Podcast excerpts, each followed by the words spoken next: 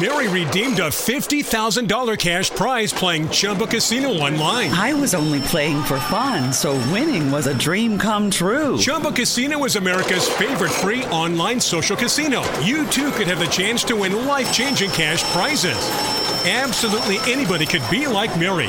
Be like Mary. Log on to ChumbaCasino.com and play for free now. No purchase necessary. Void where prohibited by law. 18 plus terms and conditions apply. See website for details. The voice in the preceding commercial was not the actual voice of the winner.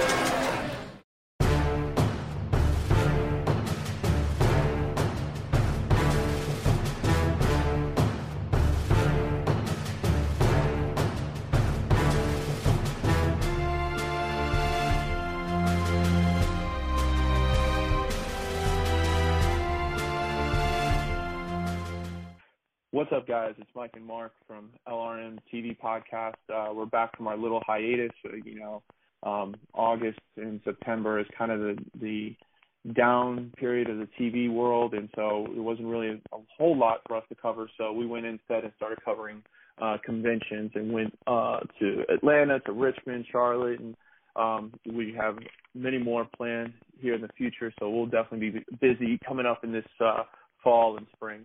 But now um, we're at September 21st, and we finally have the beginnings of the series premieres uh, going on this week. So, uh, really, the first premiere that we're going to tackle, um, since the CW main DC shows aren't premiering for another two weeks, uh, is going to be Gotham. Um, basically, this is the one that Mark covers the most. He's the one that uh, has the probably most passion about covering. Wouldn't you say, Mark?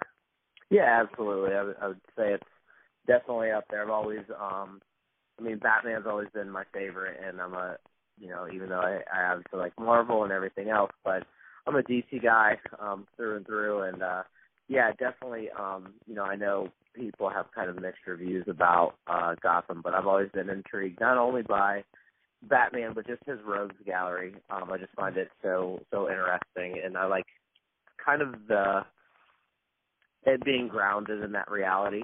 Um, that's what I really enjoy about it. Yeah. So, where would you have rated this uh, series premiere from the previous two seasons? Um, I wasn't really sure what to expect at first, but I actually really enjoyed uh, the season premiere for season three here. Um, I thought the the storyline was good. Like I said, I was a little I don't want to say disappointed at the end of season two, but I wasn't really sure what direction they were going to go um, you know, I I didn't exactly like this idea of like, oh, you have all of these kind of like mutated people now, and I think some of the reason for that was just because I saw um like what having metahumans and whatnot did to Arrow. And I was like, oh gosh, I hope that doesn't happen. But I think they've they've have a good mix of it because it's not overloaded. It does help explain um, certain individuals that we'll get into later, like uh, Poison Ivy and Killer Croc. Um, so it does really help explain that, but isn't the focus at the same time. Um, I really enjoyed a lot of the uh, uh, just seeing a lot of the characters again. Um, you and I kind of talked about it. I feel like these actors are really starting to get into their roles. Um, you know, some kind of took off with it uh, from from the get go, but I really feel like some of them are um, extremely reflective of their uh, comic book counterparts. Yeah, I mean, I definitely agree with you that uh, it was, the show started off on a rocky note, where it was going to be. I think the the writers and the showrunners were trying to make it more of a cop show than anything else, mm-hmm. and in having a little bit of incorporation of Batman mythology into it. And when complaints started coming in, and you know the viewers basically you know kind of started to turn away from it, they they embraced the Batman mythology and now are focused on making the show more about the the the villains of Batman rather than just one cop or making it a cop show, which you know has definitely made it um keep its presence and you know got it a season three.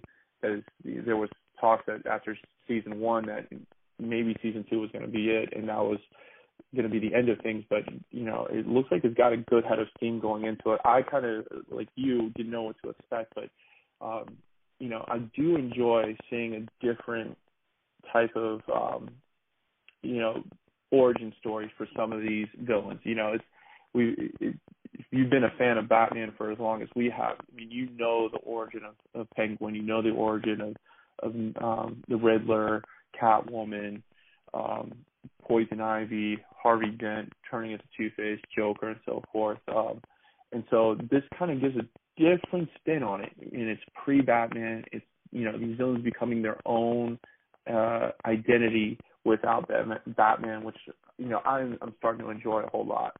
Um, so yeah, I think another thing. Yeah, I think another thing that's great about it um, is just that even though like you know we have an idea of some of these villains' backgrounds, um, or we've seen maybe like an origin story, but the depth that they're going with it is really interesting to me.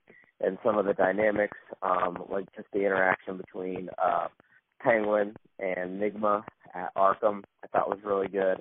Um, you know, seeing those two work together at this early stage really sets up for, uh, you know, as we know, um, you know, Penguin and Riddler at times working together um, later when Batman is finally around. So I think um, actually seeing more to their story and more to their characters um, at an earlier stage is is fairly is, I think is one of the more intriguing parts to me.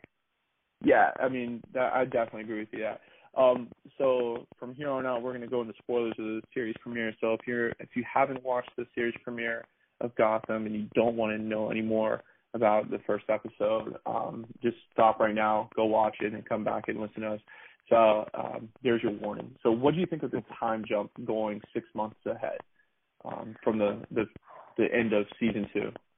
Um, I think it's I think it's good uh, because I feel that you know with the, it, it's not an extreme time jump where we really get a lot lost in what's going on, but it was enough to show that things have moved forward and these different kind of factions are still really trying to dig for power. And i i think i like it because it's sh- it's showing that it's like this process. You know i think sometimes we watch these shows or we read the comics and we see kind of the end result you know like yeah. here's who's in charge or here's what's happened. Uh, but to you know to have that kind of six month gap it's like hey here you know here are these people here are these relationships that have like started to form, you know, whether it's Fish and her group. Um, so I thought that was interesting. Um, I also thought it was, you know, to get a little glimpse of Lee again, who has now seemingly moved forward um, right. with her life, and Gordon has realized that, and I think that may take take him down um, I, I wouldn't necessarily say a different road per se, but now that he's this kind of bounty hunter, um, I think that is much different because he was headed in that direction when he was with Lee, but I don't think that's something that Lee would have wanted him to do. Yeah, I mean, I'm a I'm a big fan of time jumps uh in television shows. Um basically you, you don't need to know every single detail, you know, moving forward and it allows us to to go a little bit faster in the the time and the story of you know these characters that we may not get. You know, um, I always used to get upset with certain shows that you know continuing the timeline, and you knew that they were only in the last four or five seasons, and so without a time jump, you really only get you know a third of the story that the, the showrunner or the writers want to tell. So by going ahead six months, it allows you to to establish a new type of a Gotham where it's being um, not controlled by the the mob or anything, but in, in not necessarily controlled, but being run by um, these new metahumans, if you want to call them that, or Hugo Strange's characters. Um, and it also shows you that you know Gordon quit the force for good. He's a bounty hunter now, which that's a unique storyline. And I know you had a uh, interesting, you know, it's a unique opinion about that. You know, what do you think about Gordon becoming a bounty hunter? You know, to be honest, at first I was, I was kind of like, what? I was kind of confused. I was, well, not confused. I was kind of like, I don't know, this is odd to me, um, just because, you know, I guess I had never really pictured Gordon in that way. But the more that we kind of talked about it, it does make sense. Um, like I said, I think more than anything, I just wasn't really expecting it. Mm-hmm. Um, like you know, kind of this rogue bounty hunter. But I guess you know now that I've kind of processed the episode more, it does make sense uh, moving forward because he was kind of on that path. You know, whether it was like with Theo Galavant or anything like that um, in that situation. Um, but I think it really sets up, and you had mentioned this as well, sets up the dynamics between he and Bruce, sets up the dynamics between what is actually kind of needed in Gotham. Right. Um, and you know, there's, there's that need for something more or someone more than what the GCPD can offer. Yeah, I mean, I, I, I definitely agree with you on that. Is that, um, and my kind of thought process behind it was that, um, you need a, a bounty hunter right now. It could have been, you know, anybody, but you, you need something to motivate that storyline for Bruce to become Batman. Um, Mhm. and it works out that it's it's Gordon um, because we know in the future that Gordon and um, Batman have a, a very tight relationship, and this could be that that point where Bruce finally trusts Gordon because in the show it's kind of been a back and forth that Bruce, you know, in season one was all about trusting Gordon, finding his parents' uh, killers, and then season two, uh, as Gordon gets more in depth in the mob and everything, he realizes that Gordon's never going to find him. Then he takes it upon himself and um, becomes this, you know, beginning of a of a bounty hunter ish to go after his his parents' killers, and so um, it was, you know, it's definitely interesting to see uh, Gordon in this light because we've never seen him like this. So Right. um, it, it's definitely one of those um, newer stories that you know breaking away from the Batman mythology we're used to. So it, it gives you because we're what like think about it. What storyline do we know besides um, Batman Year One where you see Gordon as a young man? Uh, Yeah, and really you- year you really one is not is not. So this kind of gives you that that premise is that Gordon did fight crime. You know, was it always the right way to know? But it, it gives you that understanding of why Gordon is always the cop that always uh, is on the side with Batman and never against him, and being one of those cops trying to capture him. You know, um, Yeah, so absolutely. yeah, I think going that route it gives you that like the the circle is complete when Bruce becomes Batman. It's kind of like okay, Gordon started as a bounty hunter, and you know the guy going after all these villains by himself, and then it's something's going to cause him to go back to the force. Maybe when Barbara's born, you know, um, Right. you know, wondering if that's going to happen this season, and that will be the the event that causes them to go back to the force and do things the right way. Um, Sure. So Yeah. yeah, but it's definitely Yeah, because it's like he it's like he needs something to keep him grounded. It's like that started to be Lee, obviously, but as we know, he and Lee don't stay together. Um, Mhm. So yeah, what what will that be exactly? Um, you know, but I, yeah, I think that's a good way to kind of bridge that relationship. Uh, like I said, it's definitely first kind of I was I was kind of weirded out by it, but the more I thought about it, it definitely makes sense. right. Um, you know, I'm still wondering how in the world he gets to the point in his life that he's going to name his daughter after Barbara when he's dated or engaged to psycho ex Barbara and stuff like that. Uh, it's right? the way that they're going to write that out. That's it's just alone is uh the reason why I'm still watching the show. Um, Well, and I mean, even he had that little connection with her, even at the end of, I think it was in, well, not the end, but that was in season two, right, where she was, Right. um, like in the wedding dress. Yep. Yeah. I mean, Yeah. he still has something for her, like that. Yeah, In, it, I, you know, first love or whatever, um, or he he feels responsible for letting Barbara go down this path of becoming psychotic. Um, Right. Who knows? So my question for you is, what do you think of Bruce's character right now? Because I think for me personally, if there's been a weaker point in the series, it's been Bruce's character, and I want to know what you kind of think.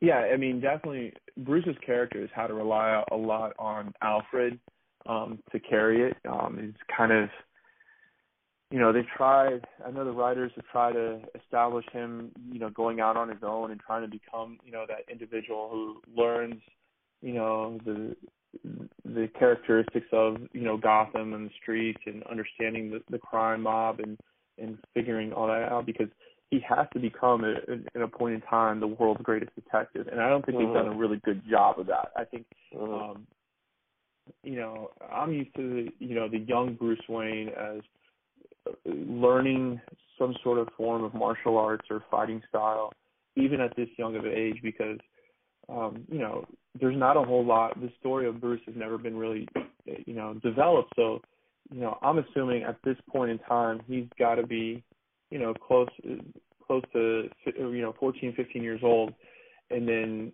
we assume that he's probably going to be Batman around 20 to 25 mm-hmm. in that range. So this is got to he's got to start learning how to all the tricks of the trade, and they haven't done that yet. They keep, you know, season two was all about finding his his parents' murder, and they they did that and they wrapped that up, and now it's kind of like it's at a standstill. Um, yeah, and, I yeah I agree with that. You know, I think that in season one, I thought they actually did a decent job of showing that detective side. It was Bruce like after his parents were killed. Remember, he like wasn't going to school. He was like brooding. He would like lock himself in the mm. whatever the room is, the the library or whatever that the office, his dad's office. Yeah and he uh, he spent the whole time like actually trying to research and this and that. I thought that was pretty good, but I feel like I felt like at the beginning of uh the episode, I had a little bit of hope because I'm like, all right, he's going into Wayne Enterprises, and he kind of he didn't sound really nervous. He just kind of stuck it to him. Was like, here's what it is. If you don't do, if you don't like come clean, then I'll have every, I'll give everything I have to the media. I was like, okay, so I'm seeing a little bit more of a stronger development in this character. But then at the end, I, I feel like it just, I feel like Bruce is almost like the damsel in distress role. Right. you know, I like I feel like he he's always getting captured. Um, Alf, Alfred is always fighting his fight for him, and then Alfred gets like knocked out, and then Bruce gets taken, and I feel like that's kind of the like I feel like everything else story wise is so strong but that's like the one reoccurring fold that he's just like Alfred tries to defend them and he gets taken, and it's just yeah. over and over again.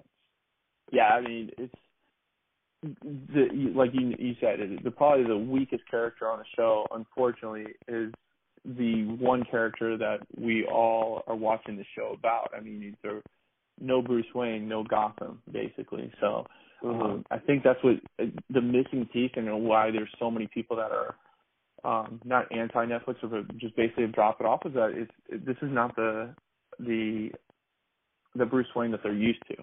Um, right. Sure. And you know, I can understand season one him being upset and yeah, you know, sure. and everything, and you know, and con- dealing with it. But at some point in time, the light bulb's got to click, and he's got to be like, okay, I'm not going to let this happen to anyone else again. And that's that process that becomes um Batman. And that would be, I'm telling you, like it's its own storyline would be great. Um, so and maybe oh, yeah. who knows? Maybe that's what you know we get from Bruce this season. But yeah, sure. from the from the premiere alone, I mean, we saw that little bit of Bruce confronting Wayne Enterprises, the board. Um, we get the the one board member who kind of just laughs at him. Um, and you know, I'll dive into my theories about that in a little bit. Um, but mm-hmm. you know, that's the beginning of him. I think you know trying to become that that man that becomes Batman. So yeah, absolutely. Yeah, but it, the show really focuses on um, the villains, and I think that's something that they've really done a good job at. And you know, this episode alone, you had the return of Fish Mooney, 100% now outside of um, Indian Hills. Oswald Cobblepot back to being the Penguin. Um, Nygma in jail, but still having an influence with Cobblepot. And then um, we saw Barbara and Tabitha running a nightclub now for uh for bad guys, which is you know pretty cool and interesting. Um, you know that type of spin that they've gone on it. So, which uh out of those villains did you find the most entertaining from the premiere? Um, well, I am just a huge fan of Penguin. I mean, it's just he's so well done. Um, and I just I feel like I never know what to expect with him. You know, it's like, you know, one minute he seems fine, and then he flips the switch. Um, but the one I really want to keep my eye on is the Barbara Tabitha uh, dynamics.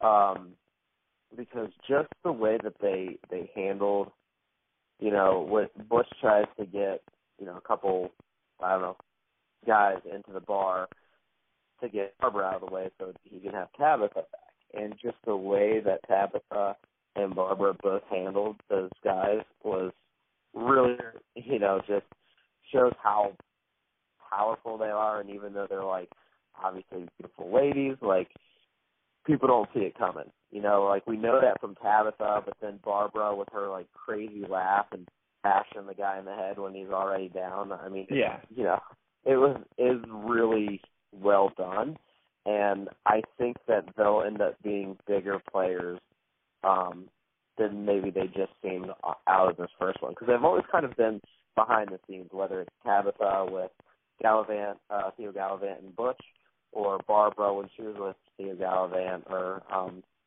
and, you know she was in Arkham for a while and whatnot. Um, and I, I think that they're going to start coming out of those roles now, and maybe even fighting for some control in Gotham as well. Yeah, uh, I I definitely think that that's kind of going to be the play between um Tabitha Galavant and Barbara Kean is that it's, they're going to start small, kind of like the the Cobblepot way. Um, own a bar, mm-hmm. get, you know, get the get the inside knowledge of what's going on in the underworld, and then slowly but surely gain ground and take over. Because um, you know we we know from the books that Tabitha becomes a tigress. Barbara, we're not really sure about Barbara Kean, um, which is you know it could. I mean, when I first the first season, I, I was assuming that Barbara Kean was going to marry Gordon, and yep. they were going to have a daughter, name her Barbara as well, and that is definitely not going to happen. And, and if it does happen, that'll be the strangest marriage I've ever seen. Um, right. But you know, you nailed it with uh, Nygma and Cobblepot. I think this show, casting wise, those two, Corey Michael Smith, who plays Edward Nygma, and then Robin Lord Taylor, who plays Oliver Cobblepot, are the two strongest actors and characters Absolutely. on the show, without a doubt. Absolutely. I mean, they nailed it. And I love how, like, little by little, that Robin Lord Taylor, you know, Oswald's character, is becoming the Penguin. Because I don't know if you noticed it um this uh this series of premiere, but his teeth now have become rotting, um, just like the Penguin's, you know, Um, right. teeth. Yeah, so it's like the, he's adopted the suit, you know, he's got the the the walk and everything um now now his teeth have started to rot and so little by little if they make Robin Lord Taylor gain like fifty, sixty pounds, he will become uh the penguin. That's all. Yeah, and I I agree between um he and um you know Nygma. It's just they they steal every scene that they're in. You know, Right. and it's not it's not overly done by any means, but just they're such good actors and they really portray the character. And even like with with Nygma, obviously he's you know uh, Penguin brought him that puzzle that is supposed to be you know the most difficult puzzle ever, and Nygma just you know nails it in seconds, and you know that Penguin's got some more you know some sort of plan uh for him, which is I'm I'm interested to see. There's a whole lot of screen time for Nygma, um, but I still expect her to be there uh this season. Yeah, and I mean, um even then it shows you how good of an actor Corey Michael Smith is. That that little bit of time, that two minute scene that he has with Cobblepot as Edward Nygma, he he's you know he that doesn't steal the scene, but he embraces it and uses that full two minutes to get his his character across, and I thought it was great. So if you look at the the play of this episode, you have Fish Mooney, who's gotten herself out of Indian Hills, um, and leading a gang of the um, patients from Indian Hills, trying to find a cure, um, because it seems like the um, the the patients now that they're have broken out, they can use their powers, but they if they use their powers, they become severely weak. Um, so they're trying to find a cure, and they're basically terrorizing the city looking for medicines. And in the end, we get that Fish Mooney has to find Hugo Strange in order to, um, you know, in order to find his cure, which leads us to, you know, later on in the season or episode two. Um, Selina is back with Fish Mooney, and that was Mhm. kind of come full circle from season one because that's how it started. Oswald is after Fish Mooney um, because of just the hatred for her. recruits Nygma to help out, and then you have the entrance at the end of the episode of the Court of Owls. So it's slowly but surely this this show is gathering, you know, that that rogue gallery that we're so used to because you have Fish Mooney, who is not necessarily a major character in, in the Batman mythology, but Selina is Catwoman, Oswald becomes Penguin, Nygma becomes the Riddler, the Court of Owls, which is more recent um, villain group uh, to the Batman mythology. I believe it was 2011 um, when they were introducing the comic series. Uh, Tabitha Galavan, yeah, uh, Tabitha Galavan becomes Tigress. We have the uh, time jump or age jump for what you want to call it of uh, Isley becoming Poison Ivy. And then the big question mark is Bruce's doppelganger. And we kind of Mm-hmm. discussed this before in our preview show because we saw this character, you know, uh, character where uh, David Mazouz plays Bruce Wayne and um, and his himself as a doppelganger. So I'm wondering, is this going to be the the Hush storyline, um, or do you think this is going to be its own original? You know, I've kind of gone back and forth with that because I know that some people think that it's the Hush storyline, but I'm not. You know, I don't know because he has no clue who he is, right? Which I, I wasn't even sure what they were going to do with that, but his doppelganger has. He doesn't know who he is. He doesn't know like he doesn't seem to know anything. Um, but you know, I've thought about that. But at the same time, if you think back, I believe it was season one, and Tommy Elliott was in an episode. Do you remember that? Yeah, I do remember that. He was he was uh, the bully at school, wasn't he? Right, yep. Picking on Bruce. Right. Um, and so I don't know if like that was a one shot or if like there if Tommy Elliott is out there, so we do know that. So I don't, you know, I don't I don't know what what exactly they're gonna do with that. That's kind of still my question mark because you know I thought maybe the Hush series, but I thought that at the same time maybe it wouldn't be that because Tommy is already in existence, and we all know that Tommy Elliott is that. You know, so I don't. I, I really don't know. I, I can't figure out what exactly they're going to do with that. Um, yeah, I don't. I don't know. What do you, What do you think? um, either the Hush storyline, which kind of makes sense, but also I think it's the Court of Owls making their play um, with Hugo Strange, and I think that you know we see um, at the very end it's a character from the Owls um, attacks Alfred. I think it's Talon, but it, if you go by the timeline, Talon was the same age as Bruce in the comics, so I don't know if they're if this is a different person from the Court of Owls or not, but um, attacks Alfred, leaves him there unconscious. Um, I guess as a kind of a warning shot to, to back off. And I think is the play is, is if Bruce does go through with this um, push to to expose the the Wayne Enterprise board, then they're gonna basically abduct him and replace him with this um, doppelganger, yeah. his Right. clone. So I think that Hugo was creating a doppelganger Bruce for the Court For this purpose, yeah. Yeah, for this purpose. Yeah, I think I think that would probably make more sense.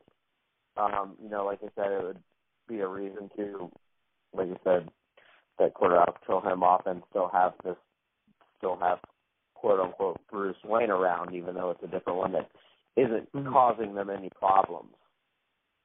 Yeah, and I mean it's been done before in the in the comics.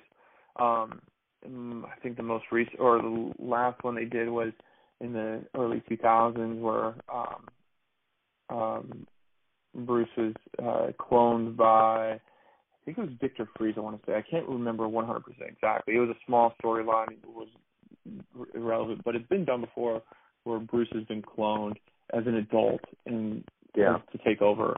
Um, the and they did it before in the animated series. I remember there was an episode of that. yeah. So, I- oh yeah, I um, do remember that.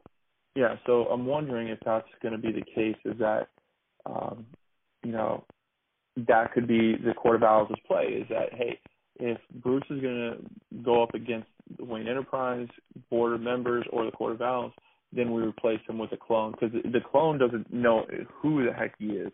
You know, Right. we see him in the episode walking around, sifting through through trash and garbage, and you know gets money from Selina, and then at the very end, you know, confronts um, was it Isley, you know, about Mm. who who that girl was and you know who he was and so forth, and he finally figures out, you know, he he looks and sounds like Bruce Wayne.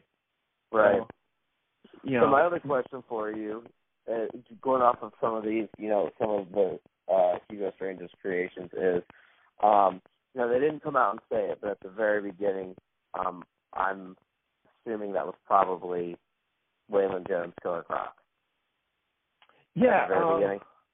Yeah, it, it it definitely looked like you know Killer Croc ish. Um, the the scales is that what we call them? Or I, I Yeah. forgot my my my all the knowledge I learned in middle school about dinosaurs. I forgot what they call them. the things that stick sure, out of the yeah. back. Yeah, we'll call them scales. The scales that would be a different interpretation of Killer Croc, but he definitely had the the physique, the skin, um, the power, you know, the strength and stuff. So.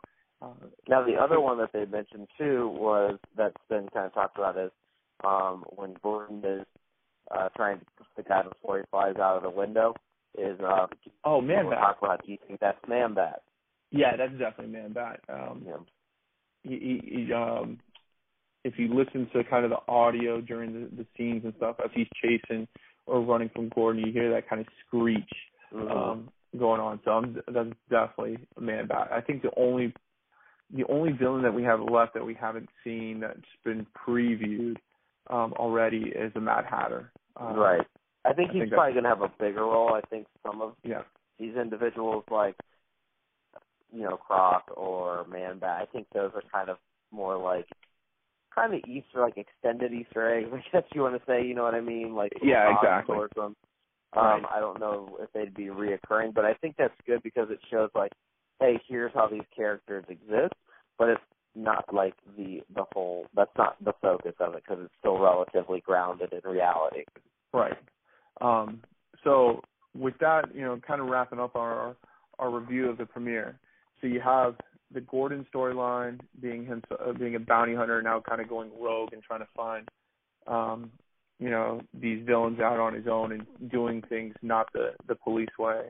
You have the storyline of Fish Mooney, Cobblepot, Barbara and Tabitha, um, Bruce's storyline, of course, the the kind of quick throw in to, to Isley becoming Ivy, which I thought that was kind of a throwaway. If you're gonna if you're gonna make this big ordeal about Pamela Isley growing up, you know, and becoming this more adult poison ivy, then I think that was that was the only thing that really got me about this episode was that that could have been its own, you know, story episode. And I know in TV you only have so much time and you got to get through across, but you had so much going on already that I think they could have saved that for another um episode at least. What do you think? Yeah, it seems a little forced. Um, I mean, I think they probably want to do that to win. because what I'm assuming they're going to do is I'm assuming there's going to be an episode that's mainly centered around her. Right. So I'm assuming that they wanted to use a, that to be centered around what around the older, showing how exactly it happened or this or that. But I mean, I, yeah, I do feel it was kind of rushed because yeah, we know obviously that um, you know she and Selina are friends, but you know, just kind of popped out of nowhere and that she wanted to be like hanging out with her sort of thing. But I, I'm assuming that's why they did it. You know, it didn't take it didn't really take away from me, but it did kind of catch me as like not random, but kind of forced. Um, but you know, I think with this episode though, I think they did a good job handling a lot of different storylines, but balancing them well. Because you know, someone we really didn't even talk about, but I think will be um, interesting is Valerie Vale. Oh yeah, I forgot about Um, that. I forgot who you She, I, her her dynamics with the GCPD and Gordon, I thought was great, and you, you can see where Vicki eventually kind of gets it from. But you know, just that you know, it's kind of like, is there going to be something between she and Gordon, or like, is it, or, or is she like honestly just all about the story? Like, what is it? Yeah, I mean, I forgot about Valerie Vale uh, being introduced this, uh, in this premiere episode. Yeah, I agree. I think um, she nailed it as, uh, as the character. Um, and uh, was give me one second. Um, mm-hmm. But she was ultimately like what you would assume would be the mom of, you know, Vicki Vale and type deal and stuff, and um, and lead to that type of that uh, role, yeah. that role, news reporter, always because you know Batman '89 was the the movie that really made Vicki Vale, uh, oh yeah, you know, a, a character that people re- remember, and that was you know um, that was the character basically always going after the news story and doing whatever it took to get the you know the news story. So yeah, I Absolutely. definitely yeah that was a good little piece out of this premiere episode. I forgot about that. Yeah, Mhm. it's so much. I mean, this was a, a, slam packed in one hour type episode that yeah, so many things going on. yeah. Thought they balanced it well though.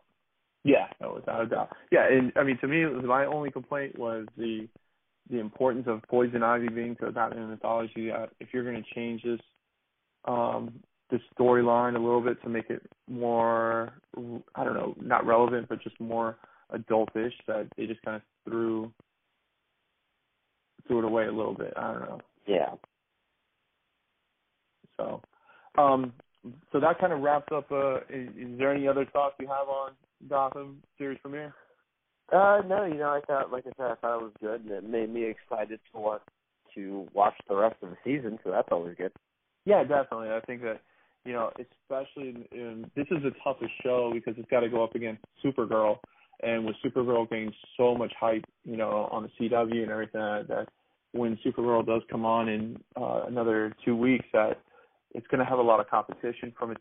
Like that's the only thing that that kills me about the show is that you're you're basically competing against yourself, and is it fair? Who knows? I mean, um, Right. so I think I think the by the showrunners and producers and writers going more the adult way of it, I think is smart because you're I mean, Supergirl is going to capture the the younger audience. So you got to Sure. find that other niche in, the, in that to 25 to 35 year old um, audience, you know, group. That's the the the target they should go after, and that's what they should be doing. And that's I think Yeah. what they're they're planning on for this season. So Mhm. kind of um, just that kind of wraps up there. I mean, you know, with that was really the only series premiere that we've got going on. I mean, there's definitely other shows we can, you know, we'll be talking about later on as they premiere on. Um, but moving on to the next topic is um, Netflix is coming out with some new shows and um, new movies getting on board. Um, the most popular, most talked about show coming up the end of this month slash beginning of the month is on September 30th. Luke Cage, the third uh, series from Marvel, comes out, and all the reviews from the premiere episode have been great. Everybody loves it, and this looks like this is going to be the show that kind of you know establishes Marvel as the you know the Netflix uh, go-to people and stuff. Because you know two seasons of Daredevil has gotten great reviews. Jessica Jones. I mean, there's arguments online, and I've been in some of those arguments of what's better, Jessica Jones or or Daredevil. And then for those who have seen Luke Cage, they basically say that Luke Cage blows it, uh, blows both of them out of the water. And that Wow. um yeah it's it's it's definitely its own genre but um so that's definitely something to, to look out for um do you have a, a movie or a show that you're you're looking forward to uh coming out or it's already out on netflix You know, um, I am big with. I, I love series shows. Um, I was, you know, try and follow something, and what I actually have been watching, and it's not new by any means, but it's kind of to preface for its next series, um, is uh, Prison Break.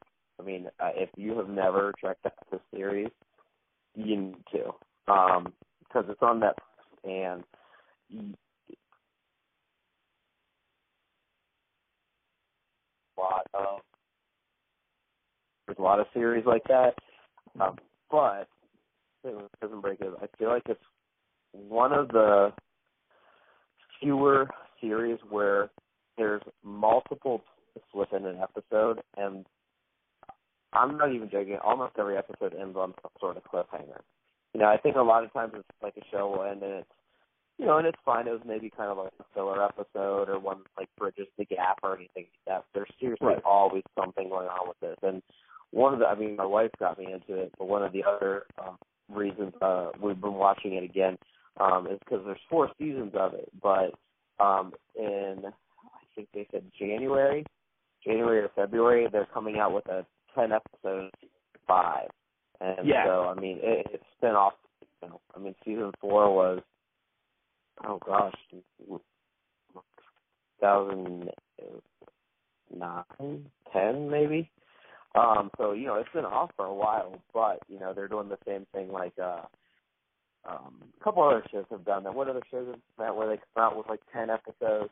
Um, Well, just recently it was X Files. X Files had that yep. big hiatus break, and then they came back with a. um It was a six episode uh season, and it went over so well. Reviews went so well that they're basically going to shoot another uh season, either similar to it, where it's six episodes, or try to expand it more into ten to twelve episodes type deal. But yeah, um it definitely is for Prison Break coming out. It's in January, uh, right after the winter hiatus. It's Uh-huh. going to be in the second half of the of the season. Um, it'll premiere, and so if you haven't watched Prison Break before, this is a good way to get yourself caught up. So when it does come out, that you're you're already ready to go. You know what to expect because um, yeah, I know a couple of If you- friends of mine who watched the uh, X Files uh, six episode series just recently, and they had no clue what was going on.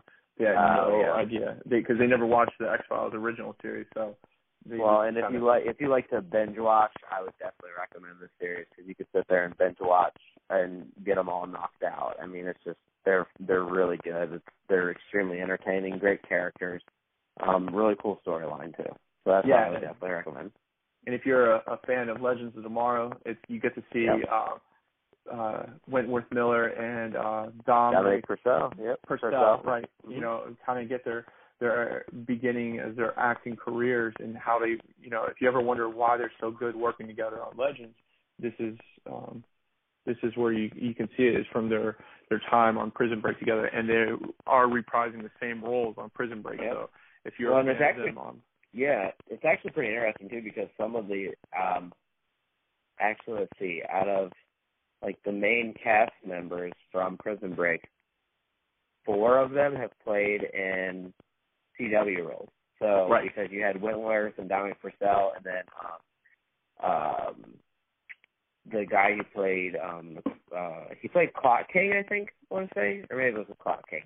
Um on Flash it wasn't Clock King. But uh oh shoot, I forget his name. But then another one was um the second Vertigo. So you know those guys. like, Yes, they, I know they've all been in. Yeah, they've all been in either Flash or Arrow. So Yeah. you probably recognize them from that if you watch.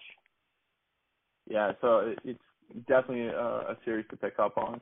Um, another, uh, not necessarily new series, kind of like what Mark's going at, but it's uh, the catch-up series. Is that on October first you have, um, or no, I'm sorry, October second you have uh, the Flash and um, Arrow.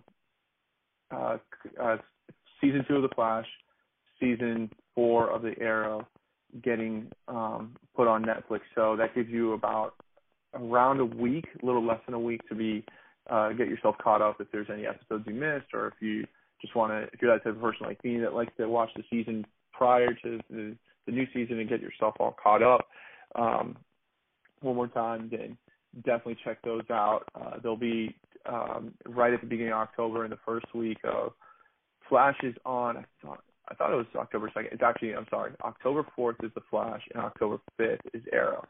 Um and then moving forward after this season, um Netflix will have the rights to all the CW shows. So once the season ends, I believe it's gonna be a week after the season ends, they will be all up on Netflix for you to watch. So um definitely Netflix is becoming more and more powerful every single year um with its control over certain movies because I know they have the rights to Netflix now has the rights to all the future Star Wars movies that um starting with Rogue One once it goes out on DVD and everything and it's got its sales that Netflix will have control of Rogue One and episode 8 um and all the future Star Wars movies will be strictly on Netflix and you won't Oh, get to see them anymore. Yeah, that, that was a big win for Netflix. yeah, Um, absolutely. so the the next news of the week that was announced was CW um, is coming out with their well, it's they've come out with a new app, um, and this app is basically dedicated to people um, like me who like to continuously watch shows over and over and over again and not just watch it one time. Um, their app is gonna, basically going to allow you to watch all the CW shows um, 24 hours after they've aired, but not only that, but the previous five weeks. So they're going to keep a running cycle of uh, Supergirl, Flash, Arrow, Legends of Tomorrow, iZombie, um, Reign, and uh, 100, along with some of their other shows, as a five-week data or bank of shows, and so you can stay caught up with them. It's if you missed and didn't DVR it, you can watch it there, but you can also go back five weeks prior and kind of, you know, fill in dots and stuff. And I think with shows like The Flash, where it's all about twists and turns and characters, you know, switching sides, it it does help out for, you know, the the regular viewer to say, wait a minute, what happened here? You know, how did, you know, Cisco go from being a nerd to owning, you know, yes, a super yeah. giant corporation and stuff like that. So. Well, it's definitely nice too. I've actually used it, and it's, it's one that's user friendly, but two, it's nice because, like I said, you know, you can get on your iPad, you can get on your phone. You know, I mean, I was um waiting somewhere the other day. I had to wait for a little while, and I just, you know, I was like, oh, okay, I'll check out the CW app, and I was checking it out, and I just watched the like, you know, some of the episodes from the end of last week, last season, and it was, um, yeah, it's just really cool to, like I said, it's just very accessible. Um, really easy to use and just kind of to either, like you said, to get caught up or to get another viewing if you didn't record it. Um, I definitely check it out. Yeah, definitely. So um, that's it for me on this week. Is there anything else you you thought of or we need to cover? No, I think I think it's good. I think, you know, like I said, a little bit of a slower week, um, but it's everything should be picking back up with um, um, now that uh, the uh, CW will start up here in, like you said, a couple weeks, and and we should be back in action. Yeah, and so we'll be covering majority of the CW shows on top of, um, you know, I'll be covering The Walking Dead, but that doesn't come out till later in October. Uh, Joseph Medina will be covering Luke Cage. He's all about the the Netflix Marvel show, so he's doing a, a binge watching um, the minute it comes out, uh, all the episodes, and he's going to be basically hitting up all the the reviews, you know, within a week um, for every episode. I know he's excited to cover that. Um, and then we've got a couple other new writers joining, and they'll be taking over some of the shows and uh, covering some more shows. So we're continuously starting to expand on our coverage on comics, TV, and movies. Uh, you guys listening out there think that there's a show that we should be watching or should be covering, or a movie or a comic book, please let us know. Go to the website, um, put it in the comment section uh, find us on Twitter. Find you know, email us. We will cover it. You know, this is a website. You know, uh, by fan by, by fanboys for fanboys, and so um, that's what we're looking for out of you guys right now. Is just guide us, tell us what you want us to cover, and we'll give you our thoughts. Um, and let us know if you agree or disagree with what we said about Gotham today. Um, so besides that, make sure you check out um, the other great things we have to offer on lrmonline.com. Make sure you check out Los Fanboys podcast that comes out weekly, giving you all the big news from the movie world, TV, and uh, some of the comic book news that is, you know, big time uh, events. Uh, check out uh, Comic Uno's uh, videos that come out uh, every week on Monday, and she gives you her, in, you know, her input on some of the, the things she's interested in for the week: uh, movies, television, comics, just general news wise. Uh, make sure you check out the Weekend Warrior who comes out with his weekly posts on Wednesdays, and also some of the most exclusive interviews uh, that you'll hear. And he's gonna in to let you know how much uh, Edward Douglas is, how good he is. Like he's gonna ask the questions that none of the other guys are gonna ask. He's gonna get the the inside stories that no one else is gonna get. So make sure you check out his articles uh, every Wednesday. Uh, sign up for our newsletter to make sure that you're up to date on all the uh, the great things LRM Online has to offer. Uh, so that's it for us again. Um, let us know what you think. Tell us what shows we should cover, and we will definitely do that. So um, that's it from us. Make sure check us out future episodes.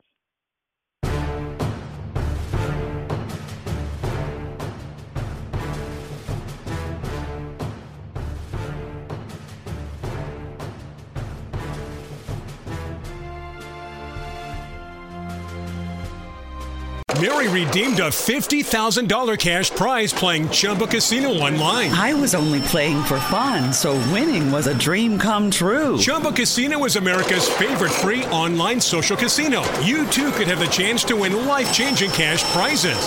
Absolutely anybody could be like Mary. Be like Mary. Log on to ChumbaCasino.com and play for free now. No purchase necessary. Void where prohibited by law. 18 plus terms and conditions apply. See website for details. The voice in the preceding commercial was not the actual voice of the winner.